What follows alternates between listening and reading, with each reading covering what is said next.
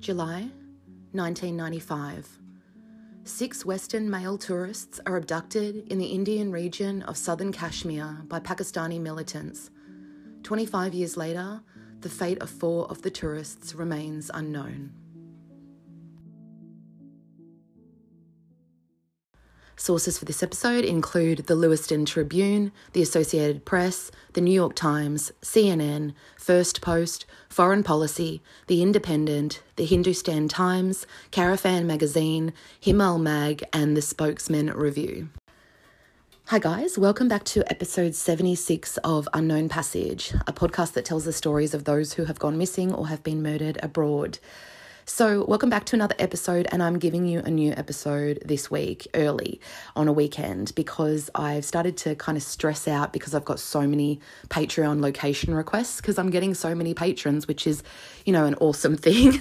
um, so, I thought I'd bring you a new one early this week, and maybe I'll do a second one, you know, later this week because I used to back last year do two episodes a week, um, and now I'm just doing one because I do have other work going on. And I'm sorry if I haven't got back to you straight away this week I a couple of days ago I stayed at my father and stepmother's for a night um, because they live up in the country.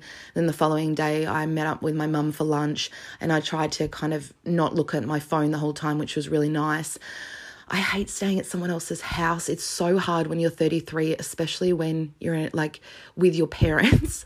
but it was good. Um, and you know, um, hopefully at some point this year, m- soon moving up that way um, to get out of Melbourne. So I'm going to get into this week's episode you know quicker without going into too much stuff. I am recording this on my phone, not my microphone because if you listened last week, it kept like scratching and crackling out in certain parts. Something up with my new microphone, like it it's meant to be green when it's fine and it can hear me, but it keeps going like red during it, which is really annoying me. So I want to say welcome to new patrons Tegan, Lorna, and Jamie K. I've got an Aussie, a Scot, and an American this week. So thank you so much.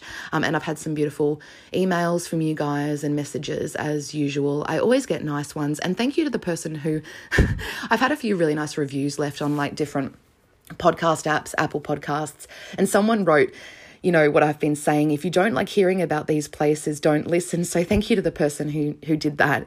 Um, now, at some point, I might have to choose, you know, not to do lo- patrons choosing a location because I'm getting so many patrons that I'm. It's being you know it's getting hard to keep up but at the moment i'll keep doing it because i really like that you guys direct you know where we're going so this is a patreon location request for kerry um, and this is somewhat close to her and i really like that when someone knows someone who's related to this, and she knows one of the men involved in this case, um, Donald Hutching, his wife Jane, who I'll talk about in this. She lives in the same city as her in the States, and when I looked it up, I thought it would just be about a man called Donald Hutchings because that's what she wrote about in her message to me, Kerry. But actually, um, it involves you know six men um, and countless other victims as well. And when she requested India, I thought we'd be going to India again, but it's actually Kashmir. Now, you may have noticed I'm not, you know, skipping continents and trying to go to different ones in a row because I'm trying to stick in the order that patrons choose location. So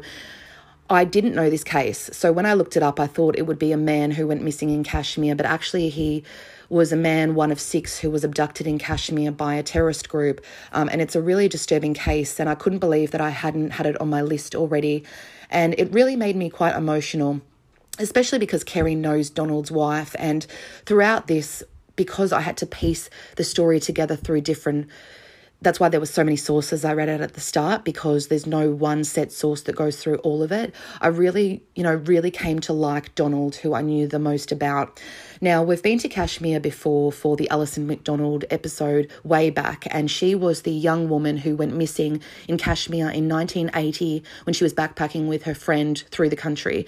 And she was also the one that was connected to, they think, a terrorist organization might have abducted her and made her speak English or teach English because if you remember, one of the terrorist guys decades later was seen speaking in a Scottish accent, and a lot of you found that case really interesting. But it is important to listen to Alison McDonald's case if you haven't already, because I won't be talking about Kashmir really as much because I'll be repeating myself in this episode. On that one, I talked about in depth about how Kashmir is a contested country between India, Pakistan, and actually China. Bad stuff continues every week um, on the borders where they fight for the right for this region of Kashmir, um, and part was owned by India and part had Pakistan. Bad stuff continues to happen on the borders, and it has for decades. And really, from about 1989 onwards, it was incredibly dangerous. When Alison McDonald went there, it was a little bit more of a tourist destination. Now, to start with this, it's important to know that Pakistan, which is the same country that's suspected in the abduction of Alison McDonald is also suspected, you know, in this one. And it's also important to know that in 1989, just a few years before Donald and the other male tourists I'll talk about were abducted and vanished, Pakistan initiated an armed insurgency in Kashmir, which its formal name is Jammu and Kashmir. So again, I've gone through all that in the Alison McDonald case, so it's important to listen to that.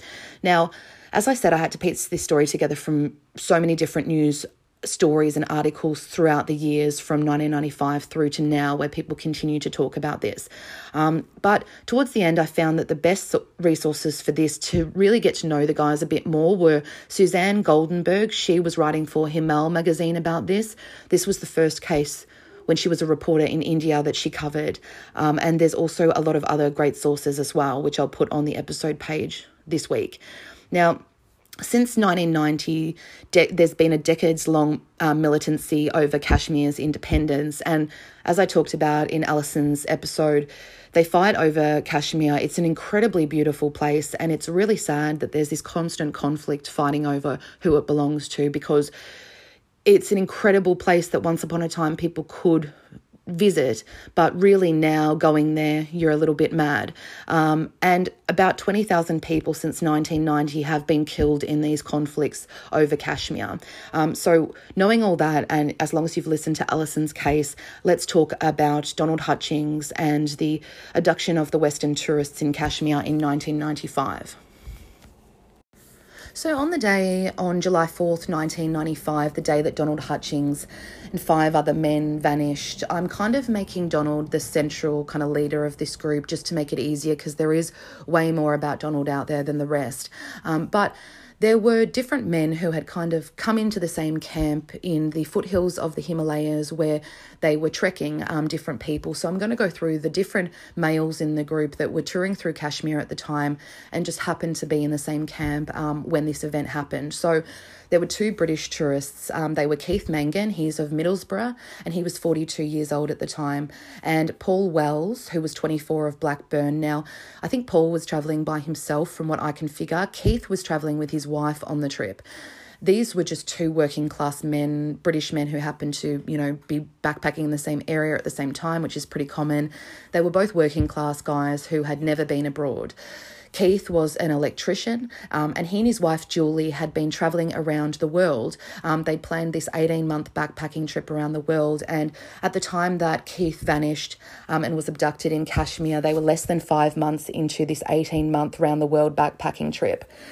There were also two men in the camp at the time who were travelling separately. One was a guy called John Childs, he was from Connecticut, um, and Donald Hutchings, who I've talked about and Kerry knows um, his wife Jane. He was Donald Hutchings was from Spokane, Washington, and he was traveling with his wife Jane Schelly, who was on the trip. Later on, two more men, Hans Christian Ostro, Ostro, sorry, and a German man called Dirk Hasert would also come into play. So we're just focusing on the two Brits and the two Americans initially. Donald Hutchings was, again, an American um, who Kerry knows the wife of. He was a neuropsychologist back in Washington. And at the time of his abduction, he was trekking with his wife Jane Shelling in the foothills of the Himalayas with the other tourists. They had also hired a Kashmiri guide to go along with them. He was a really worldly guy. He was an experienced traveler, um, and he'd been with Jane for quite a number of years, and they loved doing exotic trips together. Back in Spokane, um, where he was from, he loved the outdoors and he actually worked as a neuropsychologist specializing in victims of brain injury. So he was doing an incredible job. And the more I learned about him, the more I really really thought if this was going to happen, you would hope that someone like um, Donald Hutchings or Don as he went by was with you. He really kind of made himself the leader of this group. He was an avid mountain climber. He was a member of the Spokane Mountaineers, um, and he was married to Jane Schelly since 1991, and she was a school teacher, and they just had really similar interests. So Now, at the time that this happened, it was a really insane time to go to Kashmir, and tourists were really being warned against it. The 1990s Pakistani insurgency had locals living in fear. Groups would come through, you know, um, and, you know, the locals would be terrified of them. Um, and people, their alliances would shift, um, as certain people who wrote about this said. I'm going to read you a little bit from foreignpolicy.com. Quote, no one is certain who is on whose side as idealistic Kashmiri freedom fighters are manipulated by Pakistani ISI agents and their families are punished by Indian authorities. Local warlords change sides regularly, turning on each other with ready brutality at the right price. Police and intelligence agents on the same side end up working against each other, each with a different goal in mind. And caught up in the middle of this is a group of foreign hikers drawn by the beauty of the countryside and kept in the dark about potential danger by inept local authorities eager for the much needed tourist revenue. Unquote. So that sets the tone for what's about to happen in the Indian controlled um, region of Kashmir. So that brings us to July 4th, 1995, Independence Day in the USA. And the Americans and the two Americans, um, one of them with their wives, and the two Britons, one of them with their wives, had met in a camp in the foothills of the Himalayas, which is near the Pakistan border. I think it's around 50 kilometres or 33 miles from memory from the capital of Kashmir, which is Srinagar. Um, this is when a group of around 16 militants um, arrived in the camp. This camp was about 18, eight, sorry, 8,000 feet above sea level. Um, and these men kind of stormed into the camp with military rifles and they had scarves kind of covering their face as they approached the men and their wives. So these men really didn't know what to think because, as that excerpt from Foreign Policy said, they were kind of lied to about what the situation was and how dangerous it was in Kashmir in order to bring in that tourist revenue, which is kind of a common thread throughout this podcast. This as there would be a book um, that is out since 2012 called The Meadow. Um, that is this area is what it's named after the meadow.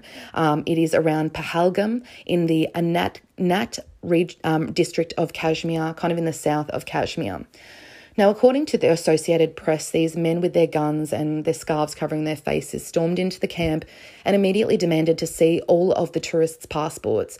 Once they looked at them, they then separated the men from the women in the group and the women were left in the camp, which was one of the Britons' wives and Donald's wife, Jane Schelly. Um, and the four men were ordered to then go with the gunmen. The gunmen said they were taking them to a nearby town and they said that they were going to have their passports checked by the militants' commander. So the men went along, maybe thinking this was all part of what happens. The two women stayed behind. Also, the Kashmiri guide that Jane and Don had hired was taken with the men. The men did not return, and the women stayed overnight in the camp, obviously, probably terrified um, of what was happening. I don't know um, about the other wife, Keith's wife, but Jane Schelly seems like a really strong woman who, you know, you would want in this situation, and maybe that's why she was drawn to Don. When the men didn't return um, and, you know, night began, turned into day, the Kashmiri guide then returned um, to the camp. He had a letter that was basically the militants had written a letter for him to return to the camp with. This letter that demanded that the four men would be returned in exchange for the Indian government releasing 21 political prisoners in exchange for this. So they went back down the mountain and to Srinagar to, you know, raise the alarm and to get the authorities to try to find the men who were now, you know, up in the Himalayas, 8,000 feet above sea level. Now, there is another version of this story that I found um, where the women were sent down with the note, but that's not the case. The guide was returned to the camp with the note and they all went back together. Now, in the note, the group identified themselves as Al Faran. They said they were a Pakistani militant group, um, and this group, well, it was actually like a ruse. It was a made up name, but it was actually part, it was an offset of another group called Harkat ul Ansar this was listed as a terrorist group by the US State Department for a number of years before. The Indians refused what Al Faran was saying. They didn't want to release 21 political prisoners. Many of them were very dangerous people in exchange for these four men's lives. Harkat un Ansar, which is the group that they were operating under the name Al Faran, but it was an offset of Harkat ul Ansar, was basically a cover that they were using to avoid publicity and to make sure that it never led back to them that they were the ones in charge of it. Um, their goal was basically to get the release of these commanders that were held in Indian prisons. So from then, we the men were set off, and we know that four days later, on July 8th, John Childs, who was 42 at the time, and he was one of the Americans from Connecticut, he escaped from the abductors, which is a pretty ballsy thing to do. So he was actually one of the he was the only one of the group that would live. He told the Associated Press, quote, I took advantage of darkness and bad weather and escaped at 2 a.m., unquote. Quote, I was not released, I escaped, unquote. Now, he would later give a interview um, to Men's Guide, I think, where he would talk about the different people in the group. Um, and he, in one part, he said that when he was escaping, he kind of looked around and saw these men sleeping um, in a hut, um, who he had the other three men, and he really just didn't want to leave them. Um, he basically, when he released, he said that the men were very tired. It had been about four days and they had been walking constantly. They were like frog marched for pretty much four straight days. And this was up to heights of around 13,000 feet. So if you're anything like me and you get altitude sickness, um, it's probably, you know, going to take the wind out of you and make you sick and very tired. Now, he said that he had been looked after quite well by the captors, that he only had a few bruises on his feet, which were from hiking through the mountains when he didn't have shoes on after he escaped. They had actually treated them quite well because they knew that they were important assets to them. He said that they would stay in the huts of local residents throughout this part of Kashmir. Um, and yeah, he said that they treated them relatively well. He, in particular, said that Don Hutchings was the one that kept the group together. He always tried to keep a positive demeanor. And I got really emotional, like when I read that um, things about him, because not only does Kerry Patron know his wife, and that's that connection to this podcast, but everything that was said about him, he just seemed like the guy that you would want in that instance. And unfortunately, to this day, we don't know what happened to Don Hutchings. Childs told Men's Journal, quote, when Don Hutchings tried to engage them in talks about their families, one of the militants just patted his gun and said, this is my family, unquote, which is like a bad line from, you know, like The Godfather or something. Um, John Childs also said that the militants had become quite fond of Donald Hutchings and they called him Cha Cha, which meant uncle in their language. And they were trying to practice their English um, with Don Hutchings. John Don Hutchings told his fellow captives, um, "quote It's a lot tougher to kill a smiling face." Unquote. Now they would later release a clip um, of the men sending back a recording um, to prove that they were alive, as well as a number of um, you know, photos of them alive. One of them I've set as the episode photo. So if you're listening on Spotify, you can see it. Um, he would say on this recording, which I'll play for you in a minute, quote, Jane, I want you to know I am okay, but I, I do not know whether I will die today or tomorrow, unquote. So he's pretty, you know, he's a pretty tough guy because he's, you know, putting on a front for his friends, you know, in the his fellow abducted people, but inside, you know, he, he doesn't know what's going to happen. Now, on the same day that John Childs escaped, the Al Faran decided that they were going to kidnap two other people to make up for that. And I don't know how they treated the other three men um, because John Childs escaped. I'm sure that they probably took it out on them. Now, on the same day, they they um, abducted two other tourists. Um, one was a German Kurt, and the other one was Hans Oster, who was a Norwegian tourist. They weren't together, they were actually trekking separately through this area. Um, Dirk, the German, he had quite a modest background, um, and Hans, quote, had turned wanderer and seeker after his share of personal troubles, including divorce, unquote, and that was from Himal magazine. Um, now, John Childs claims um, afterwards that in, he offered them, he wanted to go back into the jungle to help his, you know, fellow captives. And he pled with the Indian security forces to let him go back with them and to show them where the other three were. But they declined this and ultimately had him removed from the country and sent back to the US. Um, now, he also attempted to have special, US special forces enter Kashmir, but India would not allow that. As is another common thread on this podcast, it's their territory and no one else is coming into it. So they would send, you know, I think about 10 days after um, they were all abducted, which would have been July 14th, they sent their first recording back. Now I'm going to play it to you. It is on YouTube. It doesn't sound very clear. Now there is another clip, but it only plays Don and John Wells talking. So I'm going to play them to you. And the one that you can't understand, afterwards, I'm going to tell you what it says because thankfully the person in the YouTube description has um, put a transcription of it. So this was what was sent back with photos of them. They sent over about a month or two, they sent photos of them holding the most current newspaper so they knew that it was up to date. Also, this is just a recording of the one remaining American and the two Brits talking, not the Norwegian and the German. My name is Donald Hudson from the United States of America. Near Biggerwatt by the Mujahideen. I am okay, but we have walked many days and many nights over the mountains, and I am I'm tired. The Mujahideen have been okay to me. Uh, Jane, I want you to know that I am okay, but I do not know if today I will die or tomorrow I will die. I do not know what will happen. I appeal to the American government and the Indian government for help. My name is Paul Wells. The United Kingdom. I was captured with to work 10 days ago. We have walked the of the Himalayas for 10 days now. We are very tired. Usually the administration is very well, we've been well fed. But the. Um, from England. At the moment, I have a tricky food poisoning, but otherwise I am okay. Judy, please don't worry. We've been kept back. I would like to appeal to the Indian government to do everything possible to help for our release.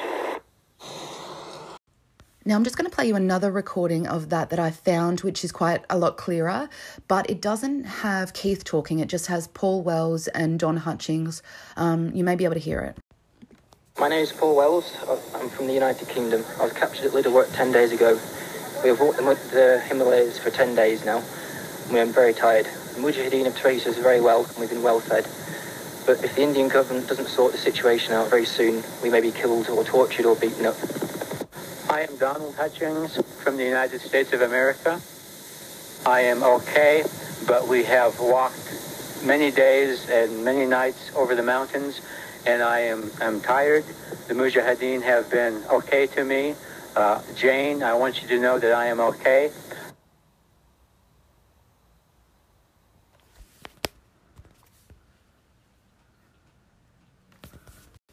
So I'm just going to read you the transcription of what they said, um, which someone has thankfully transcribed because the Keith recording isn't good.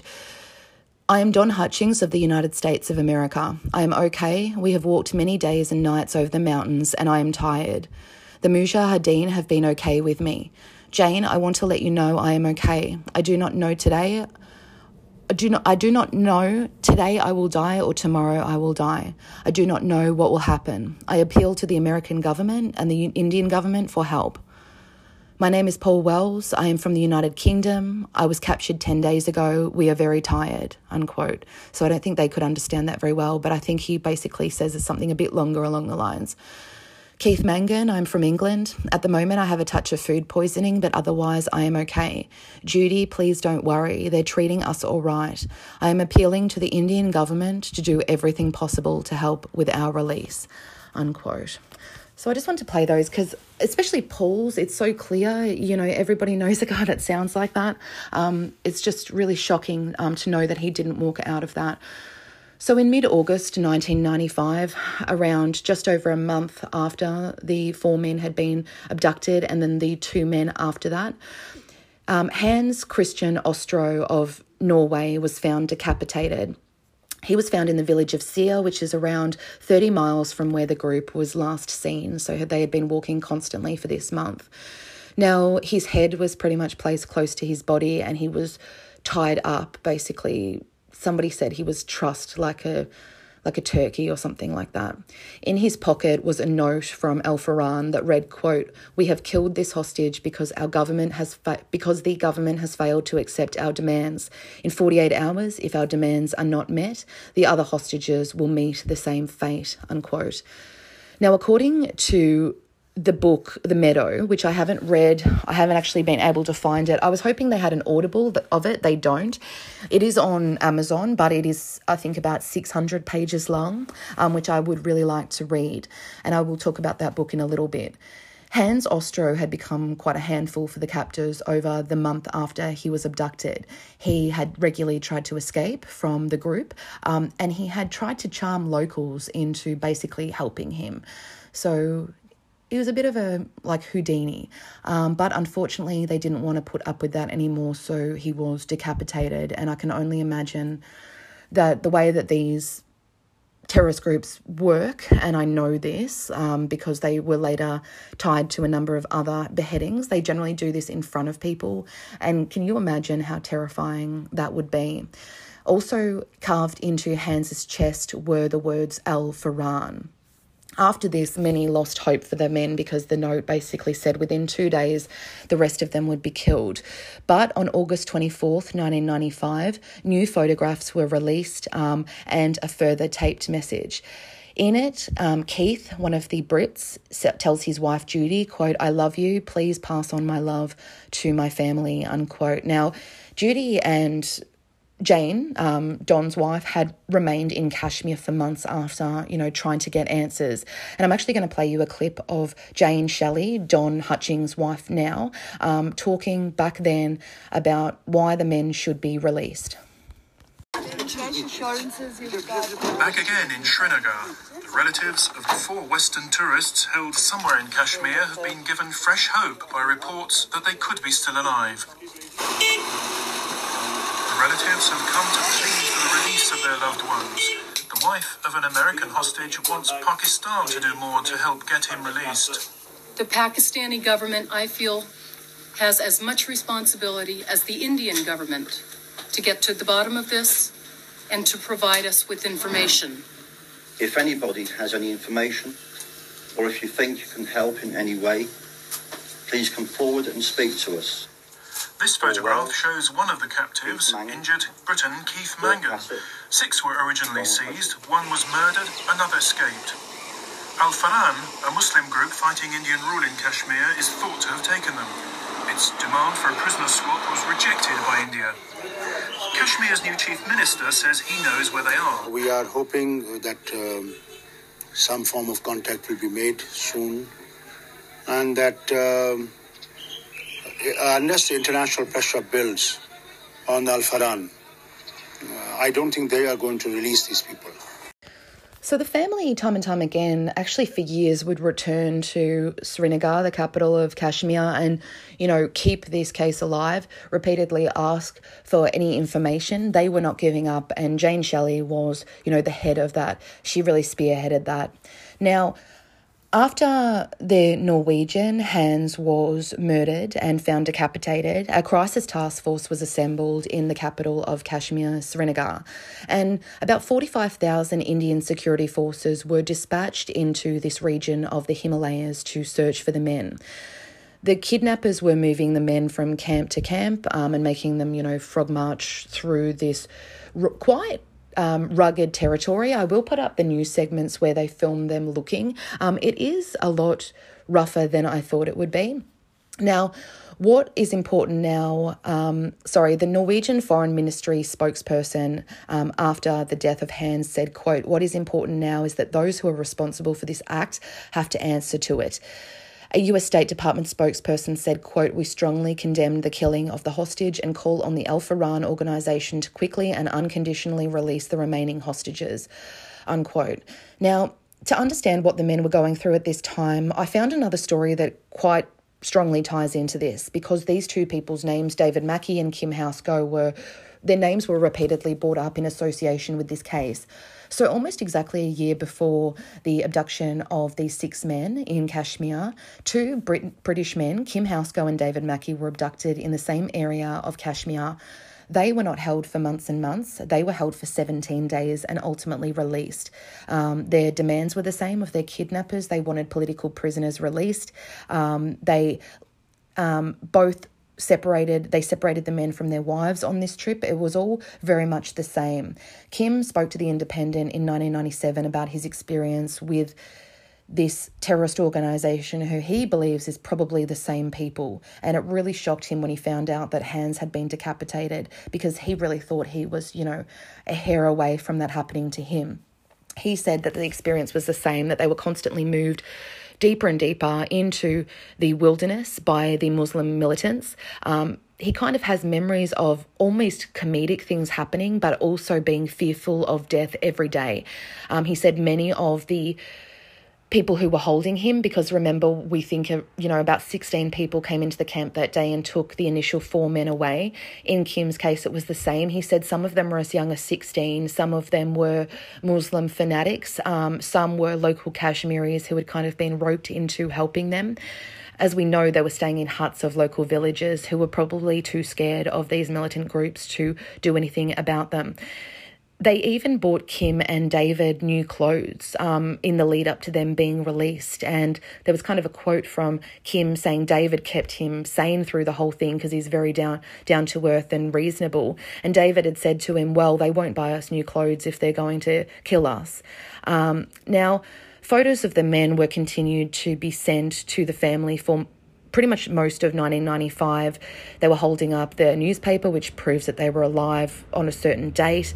Um, and some of the pictures, including the one that I've made, the episode picture on Spotify, some have them kneeling down in front of their captors who are pretty much holding guns and have scarves covering their faces. The Indian Intelligence Bureau had photographs of them that were so detailed that a lot of people had issues with this, which I'll talk about later. They said, um, well, people who kind of questioned this said they were so detailed, quote, you could see the sweat on their brows, unquote, as the men played different ball games to while away the hours in their captivities. Now, I'm going to talk a little bit in the lead up to talking about this book that came out, The Meadow, um, which takes a hard line on this case and pretty much points to the fact that the Indian government knew where the men were the entire time. They could have got them out any time, and they pretty much let them die so that Pakistan would look terrible and India would look like, you know, the victim. It was a good PR exercise for for India. The people who wrote the book, which are two journalists from The Guardian, they questioned thousands of people throughout this area. They had written about Pakistan um, and a nuclear deal in another book. I'll so when they wrote the meadow they went there and spoke to you know hundreds if not thousands of people. They spoke to villagers in the area who reported um, seeing the hostages beaten up. They spoke to a foreign woman who informed the army about where they were um, and she was then raped by a major of the indian army. In short, they believe that India let Pakistan kill the men to highlight Pakistan as monsters. Suzanne Goldenberg um, for Himal Mag- Mag said, quote, one American escaped it, and it seems as improbable to me now as it did then, was personally rescued by the governor's security advisor who just happened to be in the area in his helicopter, unquote. So when John Childs escaped, he was rescued by the governor governor's security advisor who was just in the area with his helicopter and this is why a lot of people believe that they knew exactly where they were Jane Schelly reminds me a lot of Alison MacDonald's now late father, Kenny, who went to Kashmir about 37 times after 1980 to get answers as to what happened to his daughter. And I often wonder, you know, reading about this, whether Kenny and Jane could have met and, you know, shared their grief and maybe, you know, helped each other um, through through this. Um, but I really doubt that they did. Ultimately, the remaining four men um, were never found, and the search wrapped up pretty much after a year. In December 1995, about six months after the men were abducted, the kidnappers sent through another note that said that they were no longer holding the men hostage. And to most people, this indicates that the men had been killed because most sources um, and witnesses in the area say that the men were killed about nine days after an Indian military ambush that killed four of the original hostage takers in this area. So maybe the men, you know, at that point decided to disband or they were so angry they killed them. But they believe that the men were killed nine days after those four original hostage takers were killed in December of 1995. Um, a body was found in 1997 that many believe to be Britain 24 year old Paul Wells. Um, but it's really weird because Kashmiri police said it was him, but I found lots of, I never found a definitive answer. I found lots of articles that said that when it was sent back to Scotland Yard, Scotland Yard couldn't be sure it was him. In 2012, this book was written by the Guardian journalists I talked about, Adrian Levy and Cathy Scott-Clark. It's called The Meadow, and it really, as I said, claims that the Indian government knew all along where the men were, um, and they basically sabotaged their own negotiations for the release. Um, and when you kind of read a lot about this, like I have, but I'm making it, I'm breaking it down pretty simply, you really start to get really fucking angry um, if this was the case. And they really have a really strong case for this. They did so much research, they went there, they spoke to so many witnesses. Um, and how can you say that every single person is lying? Every witness who said that, you know, they knew where they were. Um, basically, Pakistan India decided to frame Pakistan um, for this to make them look good and Pakistan look bad. According to this book, The Meadow, the group Al Faran that had took the men were very ready to make, basically negotiate. A agreement was met, which I think was about 250,000 US dollars. And then someone in the Indian government leaked the details, and the talks basically collapsed, which led to the men dying. Um, and a lot of people believe that this was all set up by India and they were never going to, you know, pay them. Eventually, Al Faran dispersed and no longer exists. Quote, and at this stage, renegades were instructed by their handlers to try and buy the hostages from Al Faran to let the crime continue, unquote. On Christmas Eve 1995, according to the book, The Meadow, um, the four hostages were walked into heavy snow in the area. They were shot, killed, and buried. One eyewitness to the shooting said, quote, there was only one end for them and we all knew it. No one could risk the hostages being released and complaining of collusion, having seen uniforms and STF jeeps, unquote. So basically the, the witness is saying the hostages would have been released and then said that they were collaborating with the Indian government and the Indian government was involved in this. And I think this is a really good, you know, argument, but makes you trust fucking no one. In 2012, um, the, the Hindustan Times, I found an article that reported um, that the state police had told the State Human Rights Commission in Srinagar um, that the master file of the entire case and everything involved in it was pretty much burned beyond recognition in a fire. so there is nothing left of that. Um, now, in 1999, one of the terrorists that the group demanded to be released, one of the political prisoners, went on to be involved in 9 11, um, the murder of Daniel Pearl, which I will do at some point, and that was a beheading um, in Pakistan. Um, it also went on to be involved in the hijacking of an Indian Airlines flight in 1999, which was um, a flight from Kathmandu, an attack on Indian Parliament in 2001, and also linked to the London you know, tube bombings in July 2005. So these are really bad guys. And, you know, they went on to be released in 1999 after they had, the group Al Faran had asked that they be released. They were ultimately released and they went on to be responsible for all of these things. So it's just fucking horrible. Everyone's a monster, um, except for the men involved. And, it's horrible to think that they were alive through July, August, September, October, November, and then through most of December, you know, and what they were going through, whether they were sick, whether they had an infection, whether they, what they thought about, what they talked about um, to keep their spirits up, you know, that kind of thing. So, really, that's the whole case. Um, I know it's not as detailed as other weeks because I'd normally talk about Kashmir, um, but I have in the Alison McDonald case, and also I've got another case.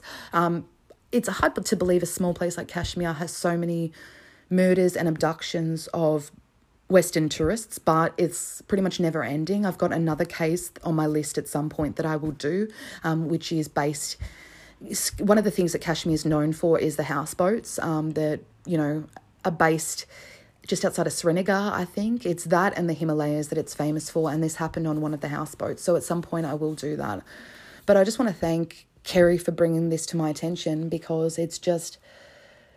It's just terrible. At at one point, you want to blame the person for being there, but at the same time, at the time, they were keeping it under wraps. The Indian government, just how bad it was. Um, and again, it's just a case of Kashmir being a dangerous place to visit. And, you know, hopefully at one stage it won't be anymore, but I just can't see that happening.